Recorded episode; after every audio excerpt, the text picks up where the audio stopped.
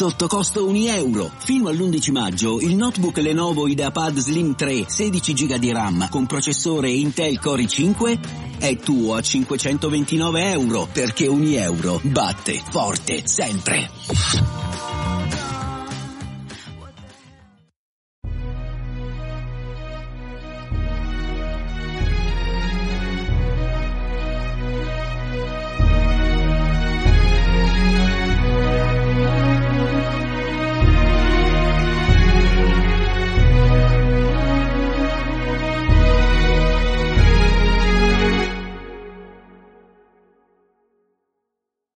Ciao a tutti e benvenuti al 33 episodio di Pillole di Scienza. Oggi si parla di fisica, in particolare di termodinamica. Quando si introduce una branca di una materia si è soliti partire dai principi, quindi dai concetti base da cui poi deriva tutto il resto. La termodinamica ne ha quattro. Prima di enunciarveli e spiegarveli, volevo però chiarire il significato di due concetti molto importanti, la temperatura e il calore. La prima notizia è che non sono la stessa cosa.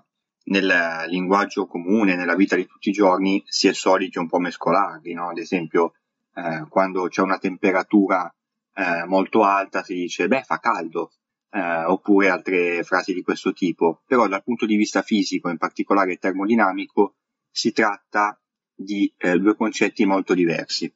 Quindi che cos'è la temperatura? Si può descrivere come lo stato di agitazione delle particelle che compongono un certo corpo. Più le particelle sono agitate, quindi più c'è fermento per così dire, e più la temperatura sarà alta. Esempio pratico, il ghiaccio. Il ghiaccio c'è a basse temperature e la sua struttura a livello particellare è abbastanza statica, quindi non c'è molto fermento per così dire. L'acqua liquida, che eh, esiste a temperature più alte rispetto al ghiaccio, ha già uno stato in cui le particelle possono muoversi più liberamente. Il vapore è diciamo lo stato di fermento massimo, che è quello che avviene alle più alte temperature. Insomma, quando avete la febbre, nel vostro corpo c'è più movimento del solito. Il calore, con questo termine, si definisce il passaggio di energia termica da un corpo a temperatura più alta verso uno che ce l'ha più bassa. Quindi con calore di fatto si intende un passaggio, uno scambio. Quando tocco per sbaglio la pentola sul fuoco, lì si ha il calore, cioè la pentola mi sta passando energia termica visto che ha una temperatura più alta della mia. In ogni caso, per scambiare calore significa che un corpo di fatto lo possiede anche al suo interno, quindi è una forma di energia che il corpo possiede. Eh, calore e temperatura quindi sono come, come era intuibile, concetti molto legati, però descrivono due aspetti un po' diversi, come avete visto. Direi che siete pronti quindi per i principi della termodinamica. Partiamo dal primo, che in realtà viene chiamato principio zero. Questo principio afferma che se un corpo che chiamiamo A è in equilibrio termico con un corpo B e a sua volta il corpo B è in equilibrio termico con un corpo C, allora anche A e C sono in equilibrio termico tra di loro, sostanzialmente una proprietà transitiva adattata alla fisica.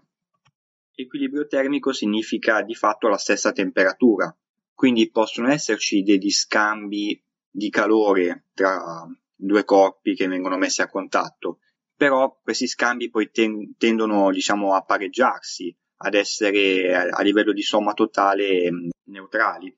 Quindi sostanzialmente se due corpi con la stessa temperatura vengono messi a contatto non succede granché e con un terzo corpo sempre alla stessa temperatura il discorso non cambia.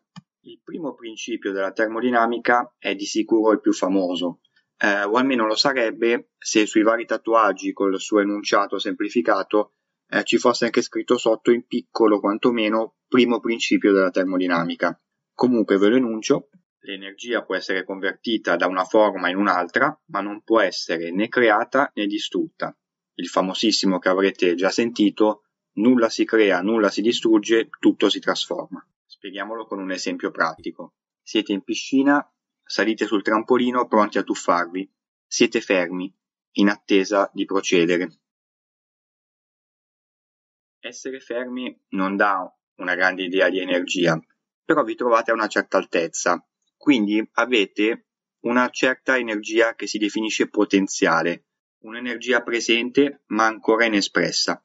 A un certo punto vi tuffate, siete in volo, non avete ancora raggiunto l'acqua. La prima notizia è che non siete più fermi, quindi una parte dell'energia potenziale si è trasformata in energia cinetica, ma visto che non siete ancora atterrati, conservate comunque ancora un po' di energia potenziale. La somma delle due energie è pari all'energia potenziale che avevate quando eravate ancora fermi sul trampolino. Arrivate finalmente in acqua. A questo punto l'energia potenziale data dalla vostra quota si annulla, ma avete mosso un po' d'acqua, energia cinetica, e voi e l'acqua avevate una temperatura diversa, energia termica che si disperde. Quindi anche in questo caso la somma di queste energie è sempre pari all'energia potenziale di quando eravate sul trampolino. Se quando ho detto energia termica vi è venuto in mente il termine calore, beh, avevate ragione. Il vostro corpo è a una temperatura media di circa 36 gradi, l'acqua di una piscina molto meno. Quindi, in quel caso, voi avreste passato del calore all'acqua. Ecco perché dopo un po' che si sta in acqua fa freddo, perché il vostro corpo cerca di raggiungere un equilibrio termico con l'acqua, principio zero, che di fatto è impossibile, ma il vostro corpo non lo sa e cede calore lo stesso. Semicitazione di Einstein. Il secondo principio della termodinamica ehm, dice una cosa che potrà sembrare scontata, però quando si parla di principi è giusto fissare dei paletti, magari anche semplici, per fare in modo poi di costruire tutto il resto della materia in maniera consistente. Questo afferma che il calore non può spontaneamente andare da un corpo freddo ad uno più caldo. Detto in altri termini, qualunque sistema fisico senza interazioni con l'esterno tende ad andare verso una condizione di massima probabilità. Mi spiego meglio. Tornando all'esempio del ghiaccio, a temperatura ambiente, quindi sostanzialmente lasciato in pace, cosa succede?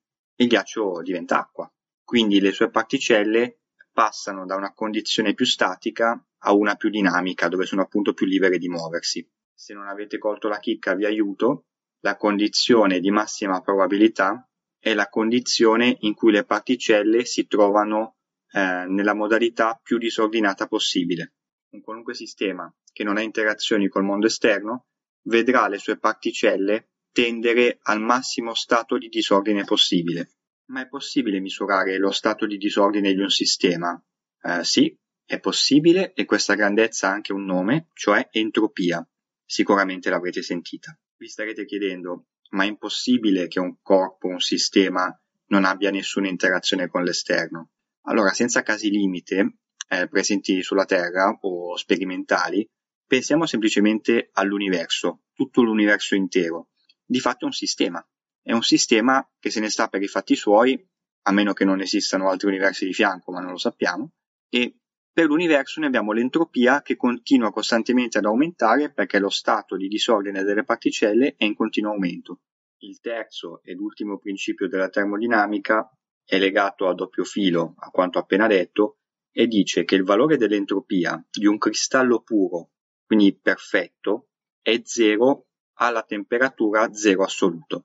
Per chi non lo sapesse, lo zero assoluto corrisponde a 0 gradi Kelvin, ovvero meno 273,15 gradi centigradi, e corrisponde alla temperatura minima che un qualunque sistema termodinamico possa raggiungere. Questo principio è legato, come dicevo, a quanto detto poco fa, eh, quindi siamo allo zero assoluto, nessun fermento delle particelle intorno, è un cristallo teorico dalla struttura perfetta con le particelle legate in maniera precisissima che non si possono di fatto muovere. Ecco, in questo caso limite l'entropia è zero, in tutti gli altri no. E la cosa curiosa di tutto ciò è che per cercare di mettere in ordine determinati aspetti e creare dei principi base di una materia, come la fisica, in questo caso è stato necessario studiare e quantificare accuratamente il disordine. Anche questo episodio di Pillole di Scienza termina qui e vi aspetto come sempre numerosi per il prossimo. Ciao e a presto!